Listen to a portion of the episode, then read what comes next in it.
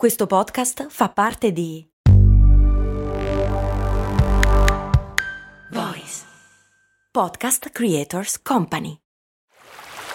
Vi ricordate quando con Il Mondo Suona Così vi ho portati a Cuba, Zanzibar e Giamaica? No? E infatti non l'avevo ancora fatto! Per fortuna è uscita la nuova stagione di Il Mondo Suona Così, il podcast di viaggi dove vi porto in giro per il pianeta tirandovi per le orecchie. Ma nel senso che sei arrabbiato? Ma no, nel senso dei suoni, capito? Orecchie, udito... Ah, ho capito. Sei simpatico. Il Mondo Suona Così, una produzione Voice in collaborazione con Eden Viaggi.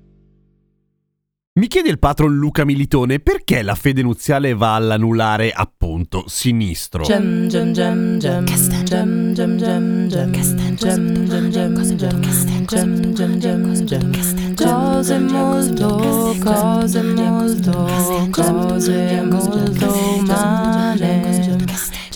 molto umane.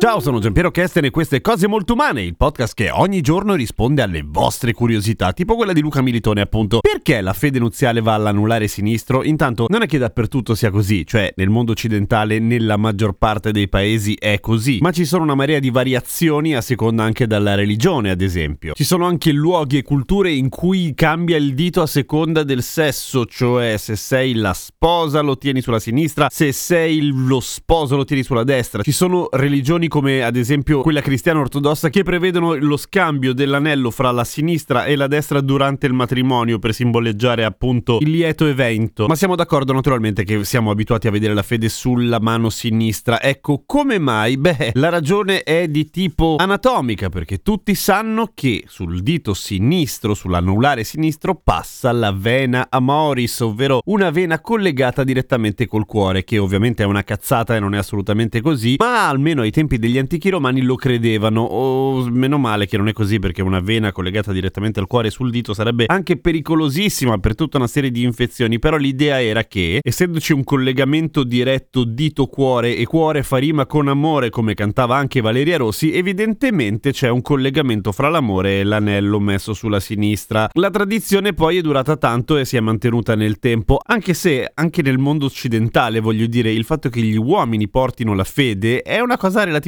recente, cioè per esempio in Inghilterra non si usava almeno fino alla seconda guerra mondiale, in cui quelli che partivano erano, immagino, piuttosto depressi e tristi e avevano tanta voglia di ricordarsi casa e moglie, e quindi anche loro hanno iniziato a mettere la fede, ma in teoria la metteva solamente la sposa, quindi è per quello, e anche perché il dito si chiama anulare e quindi è comodo che metterci l'anello, perché lo dice proprio il nome, è così.